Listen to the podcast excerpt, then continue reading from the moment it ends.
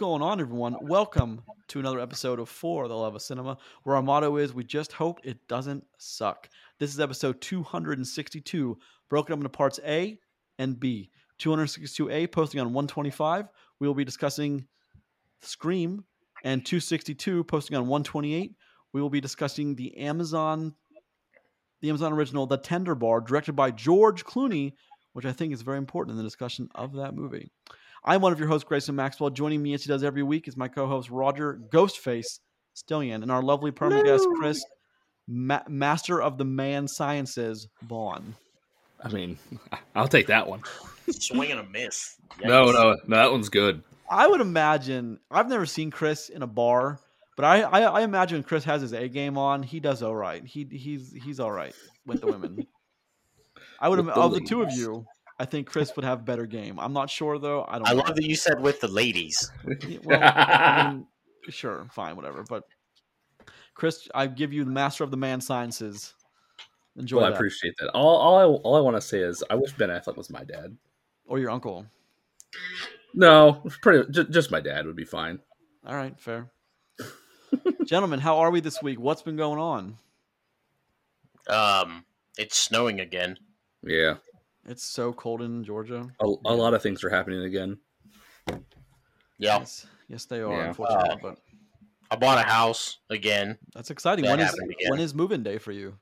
soon. I don't know exactly when, but soon. That's exciting. How long are you going to give yourself to move all your crap over there? Less than twenty days. That's got to suck, man. That's got to be like a monumental task for anyone to move all their stuff from one house to the other. Well, I mean, here's the thing: when you're moving, it's the best time to throw shit away. Mm-hmm. So, you know, some of the stuff that's not already moved will never get moved. It'll Good. be into the dumpster, homie. What what are you gonna What are you gonna just throw away? I don't know. There's, I mean, there's plenty of old stuff that's been sitting in the back of a closet, you know, for however long, and stuff that clearly isn't needed anymore. That'll either get thrown away or donated to a charity of my choosing. Of you know, old clothes, stuff like that.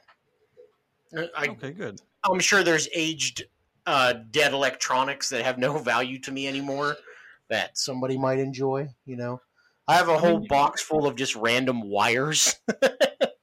I think we all have that at this point. I haven't. I have a Every every man has full. that box. Yeah. Every man has that I box. We, refuse we, al- to we get- always think that we always think that sometime we'll need those cords. We never we're never going to need those cords again ever. But we. Well, keep no, I them. know what'll happen, right? Is I will throw that away, and then I will need some of those cords, Of course. Yeah, that's that's how that's how it works. especially resetting stuff up after a move. You know, Mm-hmm, most likely time, Of course, that will that that will inevitably happen. One one hundred percent going to happen. indubitably. Indubitably. Did you guys watch anything besides what we watched for the show this week? Hmm. I How's- watched Hotel How's Transylvania. Peacemaker going, Roger? I don't want you don't, don't get into a full discussion, but are you enjoying it? The first three episodes of Peacemaker, the fourth one just came out a couple of days ago, so I haven't seen it yet. Uh, I mean, it's it's insanity, and like the best kind of insanity. So As long Yeah. as it's well written and clever. I saw the first episode. I I, I was pleasantly surprised. It, it moved well. It's paced well. I like John Cena's character, so I mean, I can't say anything about it. You know, he's ridiculous. He's Yeah, just a ridiculous human. He's like he's a cartoon character of a person. But I, that's what they're going for, though. Yeah, So, that's yeah, okay. exa- exactly. Yeah, yeah. What about you, Chris? You watch anything other than what we watched for the show? Yeah, I, wa- I watched Hotel Transylvania with my kids. Oh, good. How did they like that? Uh, they they loved it. Good. How did how did movie reviewer Chris like it? It was okay. It was okay. Okay. Yeah, it, it it it wasn't bad. The movie's the movie's silly in its premise, which whatever. It's Hotel Transylvania, but Sure. once it gets talked rolling, to, we talked it- about the third one on this show. yeah, yeah, many you know episodes ago. hmm yeah. No, but uh, it's actually it, it's more fun than I thought it was going to be. It's entertaining. I mean, as long those movies are supposed to be fun and entertaining. So if it did that, then it served its primary purpose.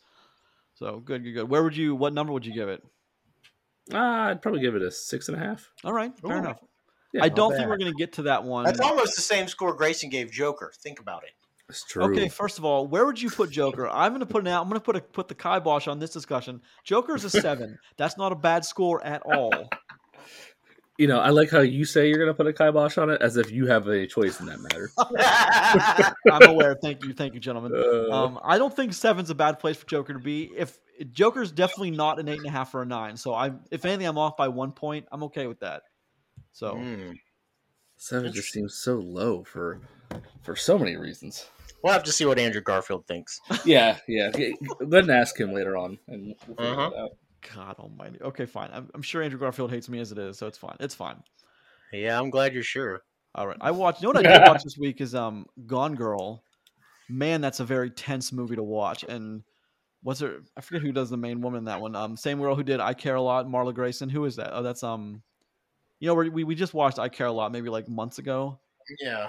She Oh, man. does. She is so good. Rosalind, um, Oh, Ro- Rosamund Pike.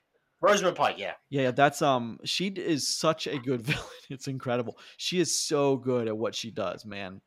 That Gone Girl is so good. My wife was really excited about that movie when it came out, and I can't remember if she was pleased with it or upset about it because she because she read the book. It was a big book. Yeah. hmm it was a big deal. I mean, that's a big, big deal. Big director, everything, everything about the movie was huge. So yeah, I watched that. What? Oh, I watched Role Models is on Hulu. I, good. I really enjoy Role Model. That's a. I, I think that's a well written movie. I really enjoy that one. Nice, nice costume. You like that? you got it out of your mom's closet. I'll stop the quote there. we, all know what's, we all know what's coming next. Yeah, yeah. Um, I, re- I watched uh, Tenet is on one of the movie channels, so I watched Tenet again. I think I liked it more the second time, honestly. So that was that was kind of nice. And uh, Nobody is on rotation Oh, on I- HBO. Yeah, yeah. No one's so- on. Nobody's on HBO Go. I, I watched that one as well. What? a will, I will just continue to watch that. So such Nobody rules. Yeah, nobody is a very, very good. I mean, I mean, we talked about it. It's very John Wick esque, but that's a good thing. That's a very good thing. So yes, Yeah. I love it, love it, love it, love it. Good. I'm glad you guys watched um watched some stuff. Good, good, good. All right, this is episode 262 of For Love of Cinema, a podcast about movies, film, and cinema. Was posted each and every Tuesday and Friday at 5 a.m. on Podbean, which then distributes to iTunes, Spotify, Google Podcasts, Amazon Music. Each and every week, we start with the box office, current and upcoming releases, what streaming trailers, and movies of the week. Without further ado, let's jump into the box office. As no one would have, there's no surprise for like the fifth week in a row. Spider Man No Way Home bringing in an additional 14.1 domestic, bringing it worldwide to 1.69 billion. That's almost 1.7 billion by itself. And I don't know if you guys heard that um Tobey Maguire is signed on for another one, at least another one. I think he's going to be in Multiverse Madness, right? Like that, that yeah. would be super cool, man. It's just I don't know how they're gonna keep all that straight. But I mean, look, I, I just I mean, listen, I just want insanity. That's all I want. well, you're gonna get that with Multiverse of Madness. That's for damn sure. You're definitely gonna get that. All right, number two. As a surprise, to no one Scream is having another great weekend. 12.4 million, bringing its worldwide to 84.9. So basically 85 million. That's a good for Scream. The re- rebranded Scream 5 into Scream. Sing 2 Scream. still number three, 5.7 million, 241 million dollars. Good for Scream, or sorry, sorry, Sing Two. I said Scream Two. Good for Sing Scream Two, And number musical thing. number four, Redeeming Love, 3.7 million, bringing in 3.7 million worldwide. Not great, Ooh. Bob. Not great. The King's Man, I'm happy about this. 1.8 million, 105 million worldwide. I'm happy that movie's still getting some love. Hold on, hold on. I fine, but I don't like it when these big budget movies don't make at least a budget back. That's just that's just that much more unlikeliness we're going to get more big budget movies. So I have to just want that. So there's your box office. There's there's absolutely no surprises there, none whatsoever. I don't I wouldn't think anyway. Where's the new movie? Not there, obviously. there was a new movie that came out this week, folks. It was called Redeeming Love. Oh, that was sorry. That was that was number four. Four. That was it? Three three point seven worldwide. That's not Oh, great. Not great at all. All right, let's let's look at some stuff coming up on the release schedule. Schedule we got okay. This weekend, this past weekend brought us the King's Daughter. Roger, why don't you tell us a little something about that for a second? Uh, the King's Daughter was made eight years ago and has been stuck in uh, movie hell since then. So we will probably never ever talk about that movie. No, I mean I can't imagine, but I mean it's we Well, have. because listen, it's, imagine. So I have no idea what this is about. I don't want to get off on a tangent here, but imagine if it's about a girl, a young girl, you know, and then it's this is like her story about being the king's daughter, and then we get the movie almost ten years later, and she's a full grown adult woman. well, that's that it's point. it's Kayla. It's Crawl Girl. Kaya Scodelario. Hmm. Yeah. So I mean, she was already a star before this anyway. So I mean, it's just it's unlikely we'll talk about that. or Was she a Jude star eight years ago? Oh, I don't know. I mean, possibly not. I would imagine she was someone, but maybe not a star. Like make a star. Crawl is an incredible film. Crawl was a very good little movie to watch. It certainly surprised the hell out of me. I, that that much I will- I will say. All right, we have. So that's the twenty first, January twenty eighth, which is just it just has clean, the Ice Age Adventures of Buck Wild on Disney Plus and Sundown. It's in theaters, and January. Adventures of Buck Wild. That's where that's Ice Age Adventures of Buck Wild. That's on Disney Plus. Oh, though. I thought okay. So that that's a that's a Ice Age movie. That's an Ice Age movie, but it's it's only it's on it's premiering on Disney Plus, and then January thirtieth and IMAX only. The Beatles get back, so we don't actually have anything coming out next week either. So next week's going to be another Hotel Transylvania week, and maybe Sing too. I, I the week after that, I mean. So who knows? Uh, The Jackass collection. yeah. Well, February fourth, Jackass Forever, Moonfall, and the Wolf, the Wolf and the Lion. Now, see, this is where I can take over the show. We can talk about Arcane and Demon Slayer Train to Mugen. So that's, Uh, that's, that's a good week. Good week. Jackass.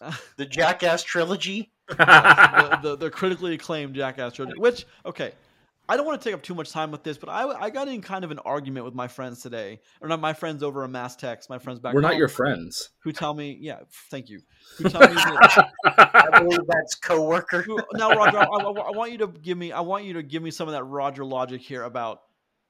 They say there's no value in Jackass. I First say off, that's your friend- Your friends are just as dumb as you are. Thank you for that. Appreciate that. That as as Yep. you are, appreciate that part. I argued that there was, of course, value in Jackass. I mean, Jackass helped pioneer an entire way of filmmaking. It helped. Yep. It helped. It helped usher in a new age of comedy. I mean, albeit for for be it for good or evil, it still did that for the industry. You know, Well, and all well- those movies that they give jobs to people. You know, I mean, I don't see how that's no value. I just don't. Well, the thing is, one, they're wrong uh, just about it having no value. But if you don't want to watch the movie, fine. Who cares? That's up to you. If you ever watch a Jackass movie, because listen, Jackass ain't for everybody. But to say it has no value, I mean, they make good money. Yeah, right? They, they have like a, a budget of like seven million dollars, and they always make upwards of a hundred. So they make Yeah, great money. So they make plenty of money. The people that do it seem to enjoy doing it because they have like this little weird Jackass brotherhood now, which is hilarious. Um, They've been doing it since like the mid '90s. yep. I mean, back when they were CKY, I mean, they've been doing it Mhm. forever. I mean, and the same guys who are now broken and battered. I mean, I've I've watched some excellent um, documentaries talking to these guys about. Let's talk about your career on Jackass, and they will they will start by saying our bodies are absolutely twisted and broken. We are Best medical- time of their lives. we are medical marvels. we shouldn't be alive right now, but we are, and we enjoy what we do. And I, I can't. I just I have a hard time agreeing with they have those movies have no value. I've just have such a hard time with that with that statement. I mean, listen, there are plenty of movies that are way worse than Jackass. I agree. I mean, even I mean, one of them brought up the point it encourages that kind of behavior in people. And I and I get on Jackass there are professionals. There's always a medic. There's always an ambulance. There's always professionals there to like whatever whatever goes wrong, they deal with it. It happens. I don't think they encourage that because even in the beginning of all the movies and all the episodes of the show, they put on the thing that says this disclaimer: Do not try any of this. We are professionals. We have money. Well, you don't. Don't. I mean, this. your- your counterpoint could be in all your years that, that Jackass has been around. When was the last time you were walking down the street and you saw someone doing something stupid? You know what I mean? I mean, people Like- do it though. People definitely do it, but I mean, that's it's not like they're. I mean, Jackass is doing everything they can to make sure that people to you know, even though it's exonerating them on the legal standpoint, they still don't want people to attempt this because you know, high school kids doing this, they don't have the ambu- ambulance on standby, they don't have medics on standby, EMTs, they don't have cranes on standby, they don't have all this equipment on standby just in case. So I mean, that's just I don't know. I just I really kind of I really kind of like thought about that for hours afterwards. Like, The one, the one thing Jackass has done for America is let you know that it is still funny to hit your friends in the nuts. In all sincerity, though, in all sincerity, the past two years that we've had, this might be. I mean, people might actually flock to this in the dozens. Jackass will bring America back. I mean, if you This watch, is our this be this begins our redemption. wait, hold on, hold, on, hold on a second. If you watch the the trailer, the thumbnail for the trailer on YouTube, and the one I posted, the trailer I, I posted on our on social media from YouTube, the, the the thumbnail is some guy about to get hit in, in in the balls by a heavyweight boxer. Heavyweight MMA fighter. Heavyweight yes. MMA. I don't care who you are. That's that's funny. Like I mean, that might be the greatest. That might be the greatest thumbnail ever. like because I mean, there's there's little to no intrigue there. You know what's gonna happen. You know exactly. But like, is that is that a big deal? If you oh that's jackass. That's just stupid comment. See, I just I don't. I just dis- I'm I'm just I'm talking in circles now. I just disagree with it. I I can't. I would love for someone to really try to defend that it's got no value. I I, I just even as a film, I just I don't think that's an accurate statement. So I'll just. I mean, it ain't Shakespeare. it's I mean, Knoxville's not an idiot. I mean, him his producers are not idiots. They've figured it out for 20 plus years, almost 30 No, years. they are they are very rich. Yeah, they're very I mean, they know how to handle business too. So I mean, I just okay, moving on, but we're going to take a look at that one in just a few weeks. And I'm very excited. I love Jackass. I love all the documentaries, all those guys. I love Johnny Knoxville as an actor. I'm very excited. Um, let's talk about okay, February 11th, Blacklight, Death on the Nile, Marry Me. That's kind of a heavy week. February 18th, Dog, Uncharted. February 25th, Cyrano, Studio 666. And starting off March, The Batman, which I saw the new trailer for The Batman. I got to I'm I'm more hopeful than I have been for The Batman with the new trailer. I don't know how you, how, you, how do you feel about that, Roger? The Batman. Yeah, I'm. I, I don't. I don't know. I just. I want it. And we did post a, uh, a story on our social media. If you want to check it out, it is. How long is it, Roger? With credits.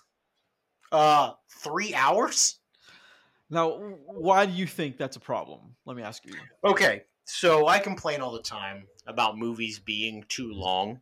Okay, listen, some long movies do have good value in them. Obviously, like Avengers Endgame was a very long movie, uh, the longest superhero movie ever made. This will be the second longest if they don't trim it down anymore, and they're probably not going to. Um, the thing is, is we have seen the Batman origin story many times.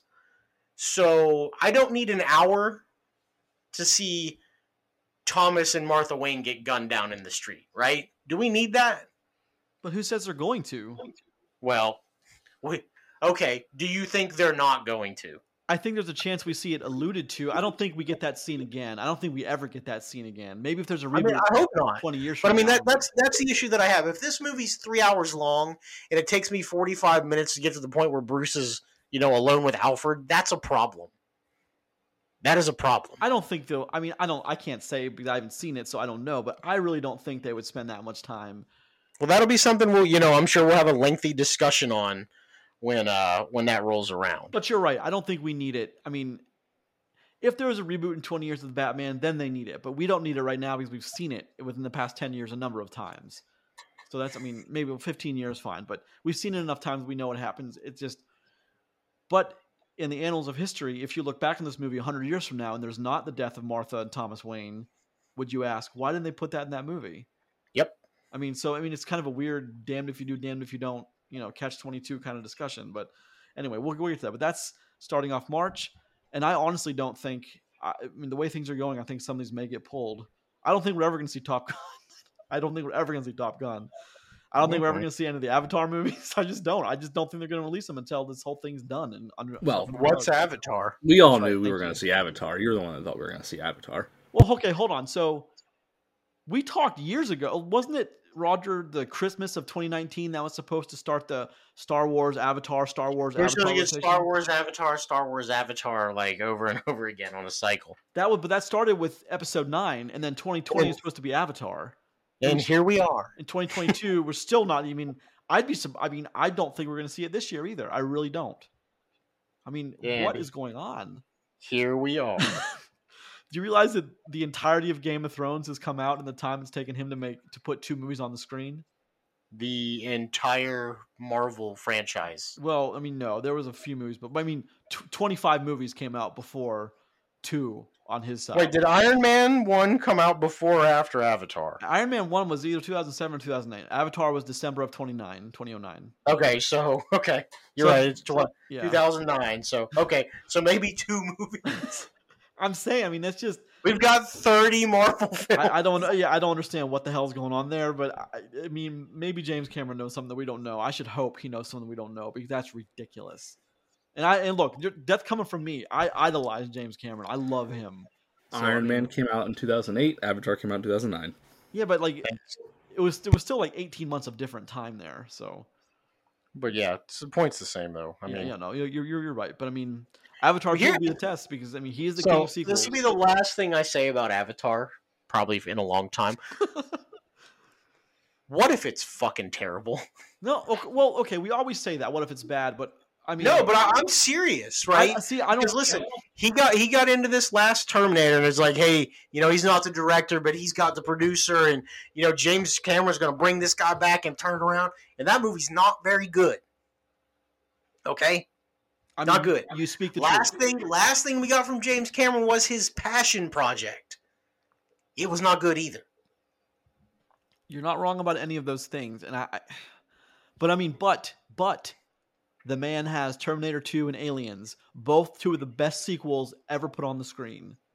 So until I see Avatar, I'm just going to assume it's going to be like those, because I mean, Okay. I mean, history would tell me his pedigree is amazing with sequels. So, I mean, listen, I expect more of Alita Battle Angel than I do Terminator 2. Well, hold on. So you're gonna give the man credit on sequels from '91 and '86? but it doesn't. Chris, those are some of the best best movies in their genres, bar none. Bro, it's Like, I been mean, it's- uh, 30 years. It's been 40 years. Oh, yeah, fine. Okay, okay. You're right. Maybe it, okay. Maybe it has been 40 years, but I mean, those are two of the strongest. Those are two of my favorite movies and two of the strongest movies narratively I've ever seen. So That's I mean, like- so is that. That's like saying you're gonna you want to see a quarterback that retired back in the, in the 70s come back and play football in 2020 and expect him to he, he could come back. Well, I'm, I'm going to give him the benefit. Of fucking the doubt. dominate. I'm going to give him the benefit. I'm going to give him the benefit of the doubt. I, I mean, my gut tells me uh, Avatar 2 is going to let us down quite a bit, but the the first one's not even that strong of a movie. It, it's. I mean, the story is rather Really weak. not. it's it's the story is rather weak. So I mean, you're not really starting from much, but I got to give him credit. So I mean, until I, until it sucks, I'm going to assume it's great, which is usually not what we do here. But that's okay. That is all right. Mm. Mm. Hmm. All right. Yeah. Let's take a look at what's streaming this week. We're taking a look at Disney Plus. If you have Disney Plus and if you're looking for something to watch, you can check out The Secretariat by director Randall Wallace, the guy who wrote Braveheart, and he directed several other films with Gibson. Uh, Diane Lane, John Malkovich, Margo Martindale, Dylan Walsh, James Cromwell, Scott Glenn, 2010. And we have another one, and I'm glad you mentioned before we started recording, Roger, because The Sandlot Rules, directed by David Mickey Evans, Tom Guiry, Mike Vitar, Art LaFleur, Patrick Renna, Denis Leary, Marley Shelton, James Earl Jones. That one came out in 1993. I'm sure we all have very fond memories of The Sandlot, right? That's very Sure. yeah, that's a hell of a movie. And one that not many people, I would imagine, not many people even remember about Mr. Holland's Opus by director Stephen Herek, Richard Dreyfuss, William H. Macy, Terrence Howard, Jean Louisa Kelly, Jen, Glenne Headly, 1995. That was a big one when it came to Oscar. That season. movie was pretty good. Yeah, it, it was talked about on commercials forever. I was 10. I remember I saw them out all the time. But so those are three movies you can watch on Disney Plus. Check those out if you want to. All right, Roger. Let's talk about a small little trailer called Jackass 4 Forever, a new trailer. Uh, yeah. Hey, guess what? Jackass is back, baby. It's back. Finally going to see it here in February. I'm very excited. I do think the movie's going to do very well for itself. I think the box office will be great. I think people will turn their nose up at it and stick their pinkies up and say, This is Jackass. It's horrendous. I'm sure they will, but I will get tons of laughter out of this. I know I will. I would. This is geared almost specifically towards me. Yeah, you think they wrote it for you? They definitely wrote it for guys like you and me, Roger, that are very immature. What the hell are you trying to say, bro? Oh my goodness. Fine, fine, fine. Oh, look, we love Jackass. I, I we've had a discussion a few minutes ago about the validity of the movies. You can listen to again if you want to go back. When did we talk about Jackass? Oh my goodness. I, the, one thing I did think was one of the saving one of the great things of this trailer was the producer, the longtime producer of Jackass, says, "Look, if you go to the bathroom with this crew, you deserve what you get coming to you." And I was like, "That's legitimate. That's a legit statement." I would. Yeah. Okay, let me. Okay, here's a question. There's a lot of shots of these guys standing around talking about what's going to happen to who next. Would you, after working on this show for years and uh, after working on this like in the Jackass Brotherhood for decades, would you ever turn your back to anyone in this crew? I would never have done it after the second movie when they started buzzing people's hair. Really? Or was that the first one? No, it was the second one. I think right? that was the second one. Yeah. Yeah. don't- I when mean, they started. look, that's a very. I mean, that's a your hair grows back. It's fine. It's a very minor offense. But yeah, mean, but listen, I, I legitimately remember when I was in college, like going to watch Jackass, and for like months afterward, like it would be completely dark in my house, and you hear a door fly open, and you just hear, Bzzz, "Get the fuck out of here!" Getting attacked with the hair clippers. that's That's what that's what you get when you get a bunch of uh, you know college guys that live together. You know, I will jump on you fully nude and try to shave your head. Well, I mean, look, that's. That's a little insight into my personal life, folks. I mean, that's very college atmosphere. You know, I mean, that's just fun, having a good time. I that mean, was last month. that was last month. I, I would never turn my back to anyone on that crew. Had I ever, if anything ever happened, I would never leave my back exposed to any of them. Not not once. Not till I got to the hotel. Never. I'm excited for. it. We're all excited for it. Check it out. And let's talk about Roger. You're gonna have to help me out here. Moon Knight. I, I'm not entirely. I've never seen this. The, I don't even know what this was before I saw the trailer. Chris can talk about Moon Knight too, but uh, he is basically the Marvel equivalent of equivalent of Batman. Um, but he has what is it they called now dissociative disorder, which used to just be called split personality disorder. So Mhm. there's like six or seven people up in that brain of his, all living their best life apparently.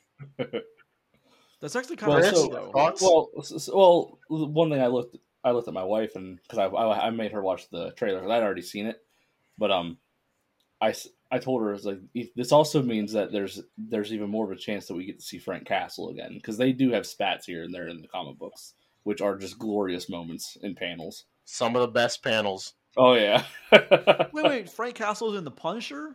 Yes. yeah, He has a he has little little tiffs with Moon Knight. Yep. Oh, I'll, I'll, I'll pull it up. You, you've probably never seen that. I don't, Oh, I don't have. I mean, good. outside of what I see in the movies, I don't know much Marvel lore or and more comic book lore. It's it's really kind of amazing. to It's me you all guys right. This is that. what I, what I'm going to show you is one of the best uh, the best single panels in do you, history. do you know what's happened to Frank Castle's family and why the Punisher is who he is? I, I mean, I know they're they've they've targeted to wipe his family out. I don't know. I mean, I don't remember. They're why. all dead. Oh yeah, His yeah. His family's all family's- family's- yeah, they're they're all dead. That's why Frank Castle's the man he is today. So and, There you go, Chris. Or uh, Chris and Grayson. I sent it over to in our group text. Yeah, yeah. So I I mean, there's a back and forth between them, and the salutation is perfect. But while he reads that, no, I'm, I'm excited for Moon Knight. And when I first saw this trailer, uh, like a week back, I think the costume looks great, right? Oh, looks great, man. like, like Oh we only get goodness, it for that's such a we- that's so inappropriate. Oh like my that? goodness. I don't Like, isn't that that's one of the greatest panels? I would usually, I, I would usually. I would usually read it, but that's that's kind of important. It- oh, it's so bad. I'm, I'm not going to read it, but Just- Super bad. just Po- know that they're post they're it on each, our Twitter. they're each cutting each other pretty badly, cutting each other deep. Pretty So, deep. Yeah, interesting. Okay, Uh, but yeah, no, but I, I I think the like the suit looks fantastic. I cannot wait, and I- and I am actually really excited. This is a series and not just a movie. I want to see a good bit of this character. I want to see him able to break down and have these crazy ass moments of going between personalities. I'm excited to see this play out over like six, seven, eight, whatever episode it's going to be. Yep. Yep, I like this. I hope we get more than six episodes with this. Mm-hmm. So Oh, yeah, me sure- oh yeah, Moon Knight. I forgot to say it's it's not a film. It's a it's a series. it's a series. So I mean, Yep. I think he'll um Isaacs will do okay. Actually, Oh, I actually no. have no. I, yeah, he's. Oh proven- yeah, listen, I have no problem with him doing it. No, Oscar Isaac has proved his chops again and again. I, I got no problem with this. Um, it's, you know, I'm surprised at how much love the when when the Moonlight, sorry, the Moon Knight trailer dropped. Literally, like within an hour, like hundreds of thousands of tweets. I'm like, how do people know who this guy is? I don't even know who this guy is. But then I don't know anything outside of comic. Well, one of the one of the big deals about Moon Knight and them bringing him to the forefront like this is he's not a super popular character, so they can kind of do whatever they want to with him as long as they keep him fairly true to his core, um, and that gives a lot of people hope that hey, you know, this is an untapped character that a lot of people don't know about, so you can be surprised by things. Mhm. So that that's a big deal. That's like when they pegged Iron Man to be what he is. Iron Man wasn't the leader of the Avengers. You know, Iron Man wasn't he was like a B level character most of the time. And look where they got him. That's a good point. I mean, if I didn't know better, I would say Iron Man is like Marvel's number one, and Mar- uh, Iron Man is not Marvel's number one. He not at that. Even when they even when they made that movie, he was not. And they took a big gamble on Robert Downey Jr. for that. So they're I mean- taking far less of a gamble with Oscar. And they took a gamble with with little known Australian star Chris Hemsworth. What was it that that picture I sent you with Chris Hemsworth and uh, it was Hemsworth and uh, Tom uh, Tom Hiddleston Hidd- Hiddleston, yeah. being like, yeah, two relatively unknowns, and you're like, wow, that's such a different world. I mean, now. Hem- Hemsworth like one of the top three stars in the world right now. It's just massive, huge, huge, huge. Um, I'm excited for Moon Knight. I just, I, I have to catch up on Hawkeye. I still have, I've watched a few of them. I actually like Hawkeye. I've, I've Hawkeye is very good. Hawkeye. I mean, Jeremy Renner is not. He's an Oscar winner, dude. He's great. So I- I I'm glad that it. they I'm glad that they played him through the end of Hawkeye how they did because if you haven't watched Hawkeye yet you should because he's not in great shape um like physically his character I mean Renner's in incredible shape I'm sure but like he's taking a beating he's having real problems with his hearing like real life things which really humanizes that character more so That's great though. See that I, I I like little stories like that. To like it, Yeah. it really does make it more relatable. So sure, Yep. sure. All right, let, gentlemen, let's talk about a little known series for, for for Amazon. Now keep in mind before I say what it is, they've spent four is it Jackass It is. You're right. Oh. It is. They've spent four hundred and sixty million dollars on seasons one and two of Lord of the Rings: The Rings of Power. Four hundred and sixty million dollars. good Now that seems like a small. I mean, we had there was a major acquisition, probably the biggest acquisition of all time this past week in the in the video game world for 68 billion. So that makes this movie look like pennies. But Well, I mean, yeah. that's still no small amount of money. So let's, let's talk about the teaser trailer. I'm a huge. I love Lord of the Rings. I will if it's crack, I will snort it all day. I love it. Jesus. Um, I- think. Jesus Christ first off you smoke cracks Okay, smoke. See, that's what, see, I don't know my drug. I don't know. I don't know drugs. Um, I don't, I, I- don't, I don't know drugs. I love. I think the Fellowship of the Ring is one of my favorite books of all time. I think Tolkien's a wonderful writer. I love the Ring trilogy. I love everything he's done. I love what Peter Jackson did with it. I love The Hobbit. Everything. I, I'm a little hesitant about this.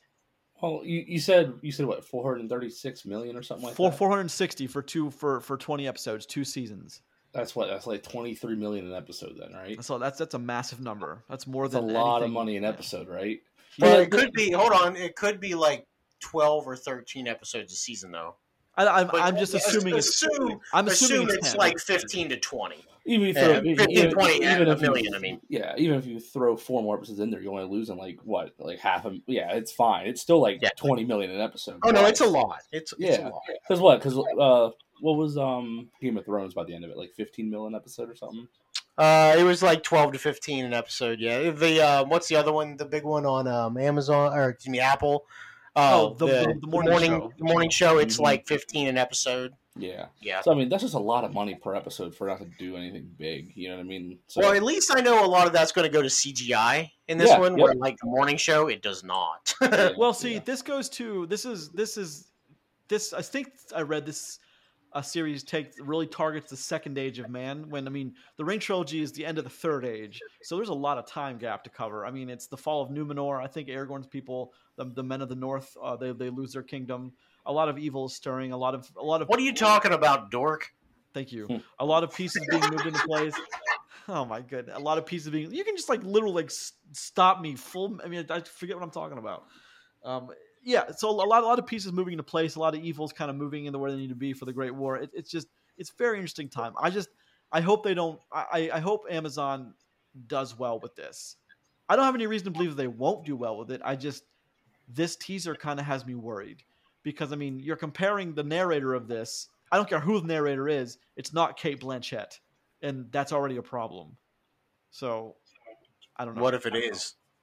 It- no, it's not Cate Blanchett. You think they couldn't get her? That's not her voice. Yeah. So at least I don't think so. That'd be weird for what? I mean, I don't, I don't know if it is. Um, no, they could- they could have definitely gotten her. I think it, if Cate Blanchett isn't in this, it's because she doesn't want to be. So I mean, that's that's just pure and simple. But what, what do- what do you guys think about it, Chris? What do you since you're since you're I mean you like medieval fantasy like I do. What is what does this uh, say to you? so I haven't forgotten Game of Thrones season eight, so I'm still hurt. I'm I still feel betrayed. by all that time I invested into a medieval fantasy series that was going well. So I'm cautious about this, especially with it being a prequel story. But I understand that's the only really place they have to go with this because they it, to play after Lord of the Rings, uh, like trilogy happens, would be a little bit awkward, I guess, to make make up their own story there. So I see why they're doing it. I just I don't know. It's a lot of money per episode, so I hope it looks I hope it looks great and I just want to see like the right cast in place for it and dwarves done right and I'll be happy. Well, I just I just hope it doesn't suck. I don't I mean I just I want it to be I want it to be the this, the narrative to be a very strong narrative. You know, you know, uh, uh, for this one, I'm not going to go with the motto I hope it doesn't suck. Cuz I want this to be great cuz this medieval fantasy is kind of my thing. You know what I mean? This Yeah, and sci- and this and sci-fi. I want this to be good. I loved Lord of the Rings growing up. It's huge in my family. It's huge for a lot of reasons. And the property ha- has been hit or miss, you know, as of late. And I remember watching the first Lord of the Rings in theaters and thinking, "Oh my god, this is Dungeons and Dragons on on actual screens. This is amazing." And it was everything I needed to be. And you know, I watched that first before I read a- any of the medieval fantasy books that I read. That's what got me into it. So no, I want this to be great. And for that much money, it better damn well be. Yeah, that's what I'm, mean. That's a lot of money for it not to be great. Yeah. you know, for it for it to fall flat, that'd be a mistake. I mean, I don't think it's going to fall flat, but a lot. So in the past two or three years, we've seen a lot of these. You know, even though some of them are miniseries pop up on the various streaming services, a lot of them don't do. I mean, the the Witcher's doing well. That's one of the better ones. It's doing well, but there for every one we get, we've got three or four that would just like just suck. I mean, the Wheel of Time, it started strong. People weren't liking the end of the first season like at all. So that's already like I feel like out of a lot of people's mind. Have you heard anyone talk about the Wheel of Time lately? Nope. That's my point. It's Mhm. exactly my point. So I mean, I'm just I'm I'm wor- in Wheel of Time is Amazon. So if they said we're going to give the same treatment, I'm, I'm now worried. Hmm. Um, as, as I just I just want the story to be great because I mean I think Tolkien's universe is a wonderful it's a wonderfully created universe and I want it to be I want it to I just want it to show I want it to be as good as Tolkien had written it. So that's all I'm gonna say. Roger, you have anything to say before we move on? I hope we get more Spider-Man movies soon. Oh, Roger, thank you for that, sir. I appreciate it. And with that, we will move on to Agree. talking about the movie. Well, I mean, look, I agree with that. I mean, the Spider-Man was No Way Home was was a lot of fun to watch. That was one of my f- more favorite movie experiences in 2021, for sure. So let's talk about as we move into. Let's talk about Scream. That was called. It was called Scream Five, rebranded to just Scream. So I mean, this is a. It's. I think this is a bigger deal than people are thinking it is right now. Let's look at Yeah. Let's look at Rotten Tomato. Would you 70 say it is scrum de la scrum? Oh wow, Chris. That's why you get paid the big bucks on this show, right? Right there. I get paid nothing. You get paid? You get paid zero of the bucks. All right. Son of a bitch. Tomato meter, seventy-seven percent. Audience score, eighty-three percent. Those are pretty high. Higher than I Mm. thought they were going to be for this movie. I'll be honest Which about is- that. I didn't expect them to be as high as that. Let's take, let's take I'm going to have an unpopular opinion. Well, I mean, there are reasons behind what I think you're going to say. And I think I've got a lot of your points. I think I know what you're going to say, but let's talk about it. So, of course, we we have Neve Campbell returning as Sidney Prescott, Courteney Cox returning as Gale Weathers. We have David Arquette returning as Dewey Riley. We have, of course, Skeet Ulrich as Billy Loomis. I know if you haven't seen it, that's a weird one, but Skeet Ulrich is in this movie. Roger Jackson returns as the Ghostface voice. Uh, we have Randy Jackson's sister back in it. We have we have all kind. It's just this cast is massive. Melissa Barrera as Sam, uh, Jenna Ortega as. Tara, Jack Quaid as Richie. Who else is there? Huey. Huey, yeah, Huey from the boys. Mikey Madison as Amber. Jasmine, oh, J- Jasmine Savoy Brown. She's Mindy Meeks. She's um the sister of Ran- Randy Meeks from the first two Screams. Um, and Kyle Gallner, who has a brief appearance as Vince. All right, so this is directed by Matt Bitin- Bittinelli Open and Tyler Gillett, written by Kevin Williamson, who wrote the first one. So that's kind of a, that's a big distinction to make there. But all right, gentlemen, let's jump into let's jump into Scream. Roger, give us a little bit of a breakdown of what this Scream movie is about. So, this is a Scream movie. It has a guy wearing a ghost face, stabbing people, and then you won't know who the killer is. Dun dun. Eloquently put. I mean, technically that's accurate, but I'm not. So, what I love about Scream is it, it takes so many of the rules and the tropes we learned from the Scream trilogy and four, and it puts them back into good use. But a lot of this movie kind of subverts what you already know about Scream. So it's not a spoiler, but in all the in all the openings of the Scream movies, there's always a murder to, to open the film. There's a murder on a phone, someone's getting called, then they then they die. This one doesn't Yep. doesn't happen like that. So Nope, immediately, swing and a miss. immediately Already starting off bad. well, I mean, no, I mean, the bad part in this movie is when you think about how the events play out. It doesn't make any sense. Like, how the person being attacked, which is her name is Tara, Jen, Jen Jenna Ortega's Ter- Tara, is attacked. How she makes it out of this, it does, it makes zero sense. Like there's there's Yeah. no, it, it just doesn't. And that's one of my again, like you said, Roger, right off the bat, there's a massive red flag. Massive Well, she red made flag. she made it out because they wanted her to make it out. Well, yeah, but you're not supposed to know that. but there but there's there's a difference between her making it out because the police busted down the door and the dude ran and then there's a difference between her making it out because she was she stabbed like 17 times she stabbed quite a few times not 17 she stabbed quite a few I think times it's it's like seven or eight though. It was seven. yeah. she stabbed quite a few times and she's looking at the door you hear sirens and then it cuts away like you how do you survive that why would the killer have just like nope i'm not going to stab you the eighth time to kill you i'm just going to leave like that's Well, we find we find out about an hour and a half later. I mean, that, okay, so what Scream is, it's always about you know, there's there's a legacy here. There's there's There's lineage- always a connection to all the other screens. there's there's a Or I guess legacy, legacy always here. to the first. Scream, right? Right, Like that's oh, yes. the more accurate way to put it. and it's always a link to Sidney Prescott. That's the other link is Sidney's. It's always le- le- legacy and family are the links. It's kind of a lineage. Um, so- Toretto. Toretto family.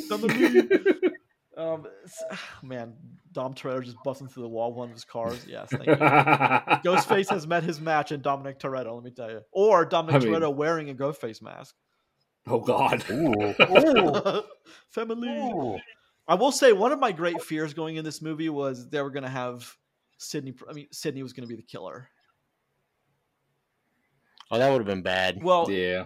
that would have been bad. And I remember. So one story I always tell is I saw the third Terminator movie with, um, with someone that I, I really respect his opinion. And when we got out of the movie, he's like, "Yes, it followed the lore. It was okay. It wasn't T two, but it was. If I have to accept it, it's fine." And then he said, "What are they going to do next?" As he did like a, a a man phallic motion of you know like the air phallic motion of just like you know Hand wank. yeah, a hand, a hand wag. He's like, what are they going to do? Put the heart of a Terminator in John Connor next? And lo and behold, in the end of Terminator Salvation, they put a heart of a Terminator. In, like that. That to me is like the most ridiculous stuff. I mean, okay, I saw that the minute after I got done seeing T three. because Someone mentioned it. What are they going to do? Do that? It was just seemed stupid.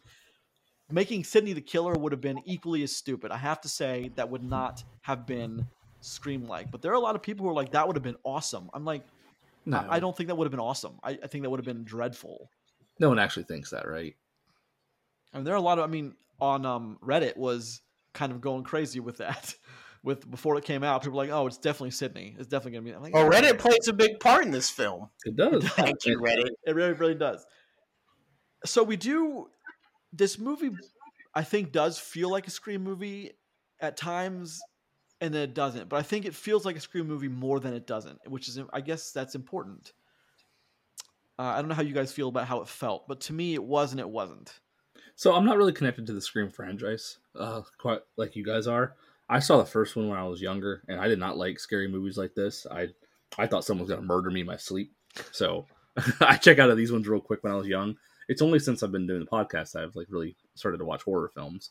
But like this movie, I don't know if it felt like the other the whole, like other Scream movies. I can't like really attest to that. What I will say is is that I definitely got vibes from the first one in this one, and that's obviously on purpose for like you know what they went back to. But Yeah, they wanted that. yeah, which you know they they accomplished that then because I felt that way. But the movie, at least for most of it, is paced well and like I think the important things are done pretty well in this. You know, some of the other stuff is kind of meh, and you have to suspend a lot of disbelief for like you know what's possible from the pe- from like your killers and what's possible and like the surroundings that you're in. But the cool shit that you want to see happens in this movie, and I'll give it credit for that. And I didn't hate the characters, and while there's a lot of eye rolling, that I did to this movie, and a and a little bit of groaning, but the movie still actually it was decently entertaining. The pacing wasn't terrible, so Well, I had fun with it. there are a couple things. This movie is very meta, and I'm not. I'm getting more and more Oh annoyed. God, with, yes. I'm, I'm getting more and more annoyed with that term because people are just so eager to throw that around these days. I guess I, f- I feel the same way about the term meta as I as I used to, and people say, "Oh, that movie's epic." Like, no, do you know what an epic is? That's not by definition. That's not an epic movie at all. But yeah, but yeah, but the term meta in this is relevant. Uh, It, it is, but that's what I mean. I- I'm just annoyed the same way that uh, meta does. It does make sense here, and the fact that they reference the stab movies, and they reference, you know, for instance, All eight stab movies. Which, which, which uh, did you did you love when when they, when they showed you the, the footage of stab eight and it's Ghostface with like a fucking flamethrower.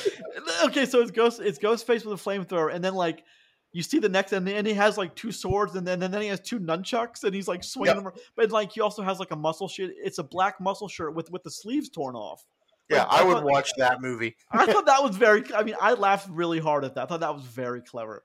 Um, I think that might be the one I laughed the hardest at. Is like there, but I mean, I don't know if you guys caught this, but they said the eighth movie everyone fucking hated, and it was directed by Rian Johnson. Obviously, a dig at Star Wars: The Last Jedi, directed by Hmm. Rian Johnson. I mean, no one liked it because it, it did everything different. It, it didn't just. It did everything different, but it wasn't a good different. It was a bad different, and it's. I'm very happy that this movie did that. I'm very happy that Williamson put that into the script because, like, I mean, that's that happens to be how I felt about episode eight. So I guess, but yeah, it is. It is very ballsy. But I want to ask you guys about how do you feel about the way they talk about elevated horror instead of horror, like the Babadook, It Follows. Oh, yeah. You know, um, Yep. her, her hereditary, Midsommar Seems pretty snobby to me. it, it, it that was Scream's way of because there's nothing wrong with a slasher, and I, I mean, for what it's worth, I think the original Scream movie, for as good as it is, is better than all the movies they named. I, I think by itself, it is the original Scream movie is a strong movie. Dude, it's it's a mad. There's there's nothing out of place. It is a masterpiece. I'm telling you, it is a masterpiece. Wes Craven, you know, Sidney Prescott lives on Elm Street. It's directed by Wes Craven. He's literally wearing this. You know, it's all legacy and it's all very clever. And it's just it works so fucking well. And you can literally, if you, you go back and watch the movie a second time, you can track what killers are where, who's making the phone call, who's doing the heavy lifting, who's doing the killing. You know, I mean, the movie's very careful in letting you able to pick that out in, in subsequent viewings. That being said, I don't feel the same way about the sequels ever that I do about the original Scream. I don't. But I don't know how. I mean, I was kind of offended when they talked about elevate, and this was obviously Scream. There's nothing wrong with a simple slasher. There's nothing wrong with a with a simple slasher if it works. So I mean, I mean, Chris, those are those people that have their pinky up in the air saying, "Oh, the Babadook, that's that's not that's not mindless like a slasher. That's you know that." Whoa, I'm just- super fancy yeah. snob man. and those same people have never and never will never make a movie. The people that you know talk like that, but um, it, that was what I mean. That was very meta, and the fact that you know they refer to the other stab movies as meta, and you know the first stab movie is Scream. It's just, I mean we're always just one movie behind when it comes to it, and they do of the many deaths in this movie. The deaths from Scream Four, I thought were were was this what was this people these filmmakers you know completely saying we don't we don't talk about scream 4 we just we don't. It was the black sheep. It was the, the one that didn't didn't fit which i agree with um, but that was why i think they killed those characters i don't know if you guys agree with that maybe i'm maybe i'm a little off I think you might have overshot that a little. I don't. I don't know if that was a real intention. Okay, fair. I mean, that's just kind of the vibe I got. Maybe you didn't get it, but um, so there's two big subversions in this. The, the the death scene in the beginning doesn't isn't actually a death scene, and a character who survived the entire Scream franchise up to now does not survive. Mm. I don't Dun dun dun. I don't want to say it, but like I'm not quite sure how I feel about that. I mean, in in, in all seriousness, Roger and Chris, you know, jokes aside, is it weird that I don't feel right about that, or am I just is it just is this just my is this just my fault? I'm having a tough time with this. Um, I guess I see it from both perspectives. I, I you're probably having too big of a time with it than you should, but I mean, did we honestly think everybody was going to come through a Scream movie again unscathed? Like, these are the only people left, really, right? Yeah, from the original cast, yeah. Yeah. Just three. That's it. Somebody's got to go, bruh. I mean, I guess it makes sense for the one that goes to go. It it really does. I mean, this person has escaped death a number of times, and that person just wouldn't again. I'm trying not to Yeah, say pronouns. That person's escaped death more than Sidney. Yeah, which is, and I do one thing I loved about this movie is well, first of all, they they had the the, the sense to bring Neve Campbell back and Gale Weathers, who are better than anyone else in this movie, but it's they didn't let they didn't let Sidney Prescott and Gale Weathers take over the movie. Which is what I was kind of worried about because I mean I don't know how I feel about that, but they they felt like they fit into the universe without the this movie becoming about them. Yeah, like they they were they were characters, not lead players. Yeah, that's exactly how I and I I, I really kind of I, I I adored that because I would have assumed that the studio's first instinct was to put was would be to put Sidney Prescott front and center again, and she is front and center in the poster, but she's She kind is of a, not front and center in this movie. no, which is I Well- appreciate that. Isn't she front and center in the fourth one though? Something that I read. She's a very Like- big player. in the Yeah, fourth yeah. one. Yeah, I mean, the again, fourth one's a decent movie. The fourth one again revolves around legacy and family, just like this Yep. one, legacy and family. So the next thing I want to talk about is I don't know how you guys feel about it, but the the the the use of Skeet's Billy Loomis. How do you guys feel about that? It was surprising. It was nice to see it again, I will say. I, I mean, just- that's probably the that's probably the role Skeet Ulrich would be the most recognized for in his whole career. Yeah, I mean, it's certainly not that movie with what the Newton boys when they all Matthew McConaughey, um, Ethan Hawke, are bank robbers. He used to be in a show I used to watch on CBS called Jericho. Oh yeah, Jericho. Which- That's a good show. which was a show that was like what happened after the USA got nuked. Yeah, Um, which was a really interesting show, which I think would have been incredible now if it was on like HBO Max, um, or something like that. Like it was made for streaming. They just didn't have the mind for it then. So, yeah, he's fine in that movie though, or that show though. You see, uh, but I'm not. I I don't really like how they used. I like that he was in it. I'm not quite sure I liked how they used him though. Um, I mean, it's it not was spoilery to talk about it. surprising. I, I I will say it's very surprising, but it was more like a. It was more like a cheap. Again, it could fit the trope of cheap horror movie trope. Is you know all once psycho always psycho. You know that kind of like. I mean, I never really got the vibe that. I mean, Scream is not low level slasher though. Scream has never been low level slasher. It's Oh, yeah, the the third one's kind of low level slasher. But Scream in general, when you think of Scream, you think of '96. You think of Drew Barrymore. You think of her being here being killed. Then you think of that. You don't think of any. If you if someone says Scream and you don't think of '96 Scream, you're just too young. I mean, that's all. It's, I mean, unfortunately, I think you're just too young because you didn't see that one first.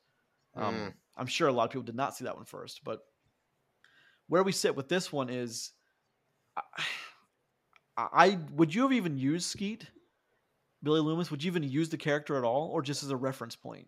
I mean, it works. I'm I'm okay with it. Okay, okay. You think it works? I'm not quite sure that it does. Although I, I'm again, I'm happy to see him after all this time, and he looked pretty good. He looked like Billy did back then, as, as young as he did Even equipped with bullet holes. in his shirt. Yeah, yeah, yeah. Even equipped with bullet holes. Yes, and there are a number of things I want to talk about. The deaths. Now, one of you guys said it before we started recording. I think Chris, you may- you you may have said it. the The nature in which the deaths occurred. How they how they just seem very vicious. How they- yeah, very I mean, vicious, kind of savage, yes. more just more more more dangerous in nature than normal. Well, yeah, I mean, very. Uh, so Ghostface appears in some of the other stuff that I'm into. Uh, he's actually in one of the one of the games I play often, and they did a good job of buying the Ghostface property and making him kind of vicious and savage in that. And I feel like it's captured well from the from the first. You've been playing movie. Dead by Daylight, buddy. I, I I love that game. Yes, yes, I have been Okay. but um they, they do a good job of of i feel like going from the first movie to this one and making him just just I, the kills are just vicious man they're savage you know and and i think that's a very strong point for this movie if you're going to do a slasher you might as well have that going on Yeah, I, I would agree with that. I mean, that's what I you like do- to get real stabby. That Feels good. what movie we talked about last week? You, you, you could have ended in a stabby way. I don't remember. Oh, that was um, Swan Song. It was two weeks ago. Swan Song. Yeah, yeah. Yeah. could have ended very stabby. Um, let's talk about Ghostface for one second. Of all the iconic killers, you know, there's Freddy, Jason. Do you do you think Ghostface now fits in with some of the more iconic horror mo- horror horror villains? So that's a tough one because Ghostface is a different person every time. But, So I mean, is he though when when the no? when the costume's on? Is he though, or is it just Ghostface? I think I think the thing here is is that all the other things you just named are like monster killers. Like Yep. they're all supernatural beings in some way, shape, or form. spirits or whatever you yeah, want to call exactly. Yep. Yeah, they're they're they're forces of nature, that kind of it. thing. Ghostface is just a couple of assholes in a mask. just just dudes in a mask, man. All right, that's that's that's fair. I mean, but the mask itself, I think, is as as as iconic as anything ever has been in the horror industry. Oh yeah, no, Oh, that's that's no doubt. oh yeah, yeah. I- Iconic. I can agree with that, but it's not the same as you know, like on par, and not to say on par quality wise, but like on the same level as like your your, like your Jason Voorhees, your Michael Myers, you know, the you know, fr- you know, Freddy's, those kind of things. Okay, that's uh, I I th- I, th- I voted yes on that one. I hope you guys did too, and you guys I think did. It's unanimous. So that's you know one of the younger ones, of course, but still very iconic in the horror genre. Anyone who sees that mask knows exactly what they're saying. Knows exactly what movies you're referring to, for sure. Um, so the kills. Are there any kills? Now, don't say which ones, of course, but are there any are there, are there any kills that surprised you? I'm just looking for a yes or a no, and possibly why, if you can be less Um, at least. yeah. I'd say so. There's a scene in the middle that is well wildly unbelievable. Me and you guys, we talked about that before the show started. About you know, obviously this there's some suspension of belief in these movies always, but at one point somebody is brutally cut up in the middle of the street, basically, middle of or daylight. middle of the front yard, like a front yard in the middle of the day, and uh, so yeah, that was surprising and a little bit corny to me. I think so because it's one of those whole like, oh, cops are on their way. Twenty minutes go by, no cops. Like the cops in Woodsboro have to be either the worst and the dumbest ever. Because I mean, Yeah. they just they never they just never get it done. Well, can we can we talk about the second scene in the hospital where somebody else dies? I uh, please. I have a big. So- I have a massive problem with this. Is probably my, my biggest problem in the movie is is the is the hospital death scene. Yes, the hospital. So not, I'm not even talk about the death scene. Where's everybody? Where are they? This is a hospital. Well, I see. I thought that too, but then I thought back in my head that the sheriff said when the when when they expressed concerns over her safety, sheriff said, "I'm I'm going to move you to your own secure wing." So I can see why that was. But like, why is there a whole wing in a hospital not being used? completely empty. like this is nobody like around. th- th- th- nothing. this is supposed to take place in 2021, and it's even with COVID, like that hospital would have there would have been no empty rooms in any hospital in the United States ever on, man. right now. Like you're you're you're right. So I mean, talk about suspension of disbelief, like mega suspension of disbelief. Well, Um, yeah. So like, so, so like the lights go out, and I'm thinking, okay, so no one thinks it's weird that this entire wing of the hospital, the power's out, and there's no one back here. Like, there's nobody.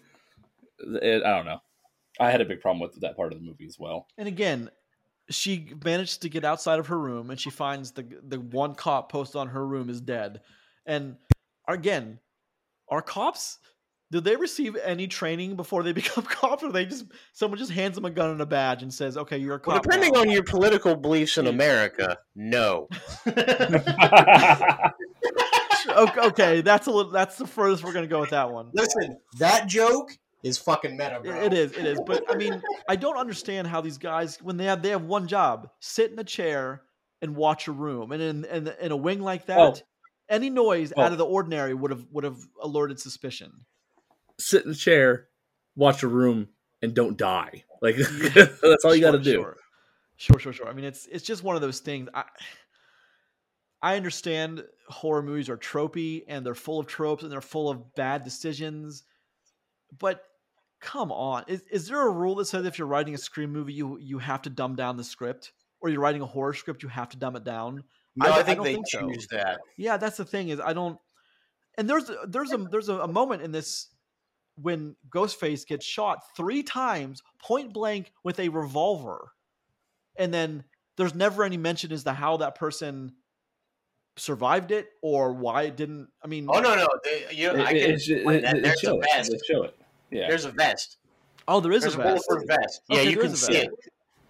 I mean, listen, it would have hurt like hell, but you know, there's definitely a bulletproof vest involved. But do they stop Magnum rounds?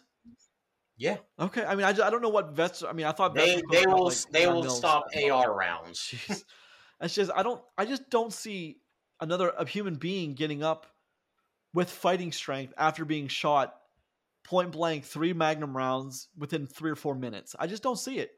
But then again, I'm I'm not a supernatural, you know, My- killer that just my- moves through the script because it, I can. My thing is, I'd, I'd like to see someone point blank take three magnum rounds to their chest with a vest on, and then play dead and not move or grunt or have trouble breathing. Exactly, I mean, it would it would have been like thump thump. which is exactly what this. you, you broke four of my ribs and probably collapsed my lung. Yeah, especially So- especially when you find out, given who that person in, in, in the ghost face mask was, there's just Yep. there's just there's zero percent chance that person gets up. Zero. I mean, listen, that person took some damage Yeah, probably. yeah, and you have a better chance of winning the lottery than that person getting up and able to do what she did after that. It's just it's just it's not not, not, not possible. Sorry, I should probably go back and delete that pronoun. But um, question though is okay so in this in the hospital scene i don't know how your guys are showing my showing was packed so in the hospital scene one of the most frustrating moments in the scream in the scream uh, universe is in the second scream where sidney and her friend are being escorted off of the college campus out of town and somehow ghostface gets the better of two fbi agents that are trained to handle this stuff and shocking development. he ends up driving the car and crashing. Sidney and her roommate have to climb. The tension of the scene is they have to climb over Ghostface Killer while he's in the front seat. Well, I mean, because you don't know. I mean, he's got a mask on, so if, if he's awake, you wouldn't know it. So that's that's the tension. And they walk away without taking off the mask. No one ever pulls the mask off. I don't- man. if someone's attacking you, it's much scarier if you don't. I mean, if you know who it is, you might actually be able to fight them off. You know, does, does that make sense? I mean, or just you know get away and then tell the cops who it actually is. Exactly. I mean, given who given who one of the killers is, I'm I might be terrified. I might be terrified to know an unknown assailant. But I mean, if I know who this person is, I might get that burst of. I mean, again, I'm talking weird logistics that probably wouldn't play in the check, but I'm just saying it's just. And one of those scenes happen in the hospital scene is, they they manage to get the best of Ghostface, and Ghostface is down for the count, and then they all all of them in the scene walk away, get in the elevator, and without unmasking Ghostface, and it's Or shooting him in the head. someone someone in my theater just yelled. Just like, are you crazy? Are you kidding me? He just, at the top of his lungs, like just yelled, and, and everyone laughed because it, we all knew why he was saying it. It's just, Yep. man, why do we do that with horror scripts? Again, you when say things get so tropey, you're just like, it's disgusting. Sometimes I don't know. fine, but you can be tropey with it. But I mean, it doesn't mean you have to be tropey because it's just frustrating to viewers. I, I mean, again, I'm talking from my point of view, but Oh, it's insulting. Is a better way to say it it. really is because you. I mean, if I'm supposed to be invested, and this is the fifth time I've seen this play out, give me some more credit than this. especially who the you know. person especially who the person is that decides to walk away this person has training he would that this person would know not to walk away and leave this person down you just you got to have a finish him pretty good idea what's going on. Yep. good lord oh my goodness all right so let's talk about some characters really quick we, of course we get sidney prescott back she's older she has she has a, a husband she has kids uh, they do not come to woodsboro but she does. They do not. Gale Weathers makes a return. Courteney Cox, um, Dewey Riley uh, makes a return. Of course, we mentioned him in the cast. I love the fact that they bring the, the the the trio back, or what's left of the original cast. I love that. There couldn't have really been any other way to make this movie. Could there have been? No, I don't think so. If Well, never, listen, I just hope that this is like the end. I think that it is. Although, although the ghost face that appears at the end of Scream when the first movie ends and it fades to black and you see it like if you, you you hear a scream real quick and then you see Ghostface for a second, that would tell you it's not done. And the same thing happens in this movie. So I don't know really how. I f- I mean, you know, the past would indicate we're not done with this, and I'm sure that they planned a, a trilogy. I'm sure there's there was more. There is more planned for Scream if it would have done. Great, I mean, great. I'm just It's always a trilogy. At what point when this starts happening in Woodsboro does the sheriff know like we're going to call the National Guard and there's going to be a soldier on every street corner? We're done with this. Woodsboro is done with this ghost face crap. Like I mean, at what point does that happen? Come on now. I mean, I still respect that they uh that the high school kids still get together for parties. Yeah, I mean You know that's what I mean? another that's another talking point is we spend like 10 minutes in this house that we're not supposed to know where it is. But I mean, I've seen the first movie so many times I could tell you where where they are. Um, I you know I've noticed I, I've, I've memorized the the stair location, the door location, the the couch location. I've, I've memorized it. Um, I, I I could literally traverse that house by walking in it without with my eyes closed and blindfolded. But I mean, and then there's this big reveal that like it's supposed to be this aha moment of oh my god they're in the scream house, but I didn't. Of course, it was not an aha moment because like I knew they were there. How could you not be there? Oh yeah. So I mean, that's I did appreciate the going going back to the old Macher house. I, I don't see that as spoilery. I just see that as you know. I mean, it's it's a major plot point. So I don't know. It's does that matter? Did that matter? It didn't really matter to me. I mean, it does it does and it doesn't. It's a I- nice callback. I'm surprised they didn't. I'm surprised they did use the garage again and they went to the basement because as soon as she opens the door and like we would have known exactly what garage that was. I guess that's why they didn't use it and they used the basement Yeah, instead. But probably. Because there, you know, a, a- key death happens in the garage in the first Scream film. So I mean, a I, very key death, yeah.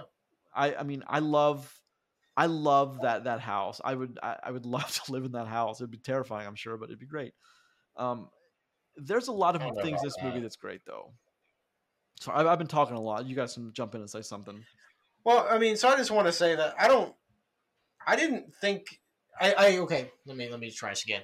I appreciate what they tried to do here. I really do, but like for me, most of this stuff, it's like they tried too hard. Um, they wanted it to be clever. They wanted it to be different, and they do have it. They do take a different spin on it.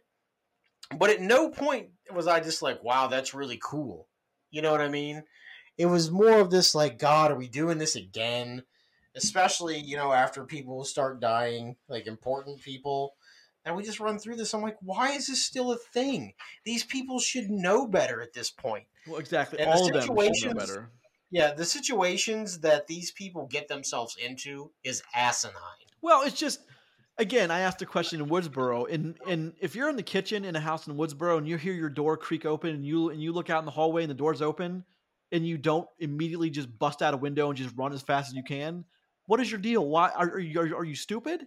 I mean, you know, it's just yeah probably that's the thing is so many of these deaths are just are they only happen because the script says they have to happen. yeah There is no way the sheriff is outsmarted. I'm I'm, I'm sorry. She'd have seen that coming. well i mean she's definitely outsmarted I- I Well, I she probably also expected backup within you know two minutes of her in calling. an allotted time of less than two and a half to three minutes yeah, I mean, you'd, I mean, you'd have had to. I mean, and her body, sorry, a body sits on the drive or on the sidewalk for like minutes after that in broad daylight. No one comes. No one's like, hmm, I wonder what there's a dead body doing on the front lawn of that person's house. Um, again, it I, I, allows another death to happen, which again I don't think would have happened. Um, it, it's just it's insulting to the audience that's invested. I've, I mean, I watched that first movie probably fifty or sixty times. You know how many hours of my life that is? It's a lot of Too I mean, many? Yeah, way too many. But point is, it's like it, it. I've invested time into it. I love the series, so give me more than what you gave me. You owe me more than that. You owe hardcore fans of the series. By now, you're you're you're, you're making a fifth movie in a series. You owe us more Well, than that. How long have i been saying that you never let the fans get a hand in anything A, a, a long time. Yeah, sure. Right. But I mean, listen, this movie's exactly why. I mean, This is what can happen. Well, this movie is kind of a fan service movie. It really is. I mean, look at everyone involved in this are kids of the original cast or of the original like Woodsboro people. Sure. So I mean, like I, I thought that was pretty cool. I mean, it is 25 years later, so they're all old enough to they they all have had kids, and you know they. I mean, Would um, you still live in Woodsboro, no, honestly? Get the fuck out of there! What are you doing? Like, what good can come from you still living there? again, nothing. You know, it's like why does Sidney Prescott keep going back to Woodsboro? Why? Sid, do you got a gun? I'm Sidney fucking Prescott. Of course. I mean, a okay, here's another thing I have. Yes, good. and we accepted. The, okay, so I never. I mean, Sidney, if you ask me, never had any siblings. But I mean, she had a long lost brother in three. She had a sister in four that had a that you know is had Emma Roberts as a child. So that, you know, there's a, there's a family link there. How many siblings does she fucking have? I mean, what what's going on here? I just, man, I just, I wish there was more thought put into these scripts after the first one than we got. I really just, I really wanted them to be like that, and they're not. And that's just, just me Oh, wishing. it's just they they must think we're stupid. I think so. Um, you're not wrong about that, Chris. You have any thoughts about they the the people that make these movies think we're? I mean, for some, Does it, ma- way, does it make you wonder. wonder how does it does it make you wonder how you haven't got paid for your own script yet? I mean, there are several movies we watch. Dude, we watch. Man, we watched so many movies. I'm like, how in the hell did this movie get greenlit? Who bought this script? What in the hell is going on with this? No, I I'm mean, not I, gonna I don't think it's better. that but- bad, but man, it's. Uh, I mean, I don't know. We'll- We'll score the movie here in a second, but I don't know. There's a lot of problems with this, but I think I think the movie does a good job at what it wants to do. It's got problems along the way, yeah, but you know, all in all, I don't think this is a terrible film. I didn't hate my time in the theater. No, I mean, I hated if- parts of it, but not all of it. I like this movie more than I like Terminator and Dark Fate.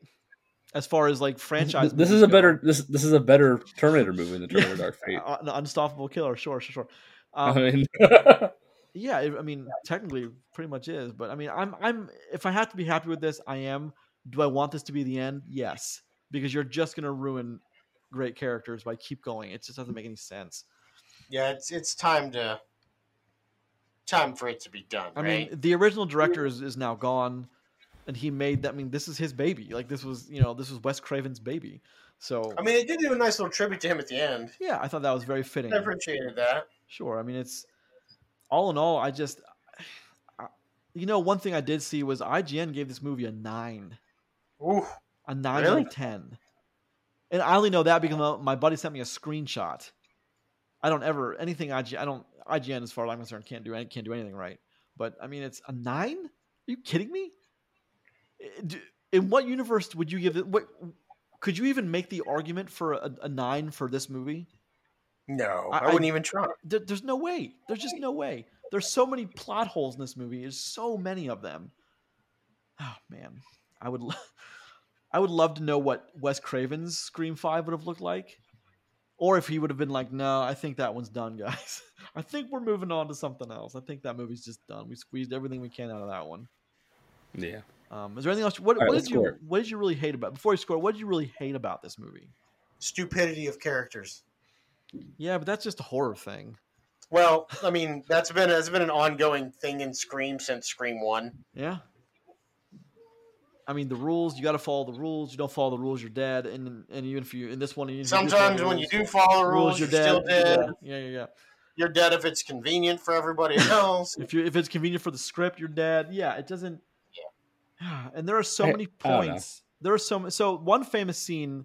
I want to say the scene, that we'll move the score. One famous scene. The first one is when Jamie Kennedy, playing Randy Meeks in the first one, is watching Halloween, and he's he's drunk on the couch when everyone else had left the party, and he's like, "No, look behind you, Jamie." And it's funny because he's talking to Jamie Curtis. His name is Jamie in real life. Look behind you, and the killer he puts the knife up, and he's about to plunge down, and then he hears Sidney yelling in the front yard, "Help! Help! Help! Someone out there, please help!" And the killer goes.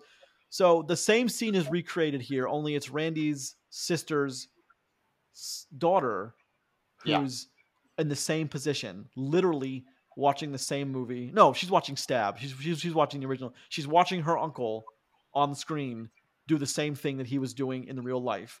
Yep. And Yeah. Ghostface is behind this person Meta, bro. and literally brings the knife down, misses, and then we cut away. What what what happens? That's it. What happens in that in, in, in that in that tussle? Because both those, I mean, the girl on the couch comes back again. She plays a very pivotal role. A few minutes later, what the hell hmm. happened? What are you gonna do? I'm probably gonna stay here, smoke a little weed, and make out with Francine. yeah, I mean, Francine looks over at her, gives her the head nod. so one like, thing one thing I wanted to say, and Chris, I think you're going to agree with me, is this is this is the millennials. This is the millennial scream, but it takes it one step further. And why I don't like millennial films is like they don't answer questions. This one doesn't even ask the questions. It doesn't even like attempt to explain how that soiree ended. You know, it just does that make any sense to you? I mean, it doesn't, but at the same time, it, it, it got us to that point. You know, like it cuts away, and then it cut, and you you cut back to these characters, and you know, there's been a tussle. You know what I mean? So, you know, I don't know. I think that was just. and, and I also, think the did- off-screen. I mean, one last Sorry. thing is is motive is very important in Scream films. Did you guys did you guys believe the motive? Did you guys buy it? Actually, so what if I think the motive's the most believable thing because people are just stupid assholes at this point? I mean, yeah, that's not a bad point. I didn't hate the motive. I just didn't love it. You know, I love the motives and most of the screen. At movies. least it was a different motive. Yeah, I mean, I'll give you that. At least it was a different motive. Um, again, I just I was kind of lukewarm on it, but all right, let's move to score it. Um, we've been talking for a long time on this one. Let's move to score. right, I'll go first. All right.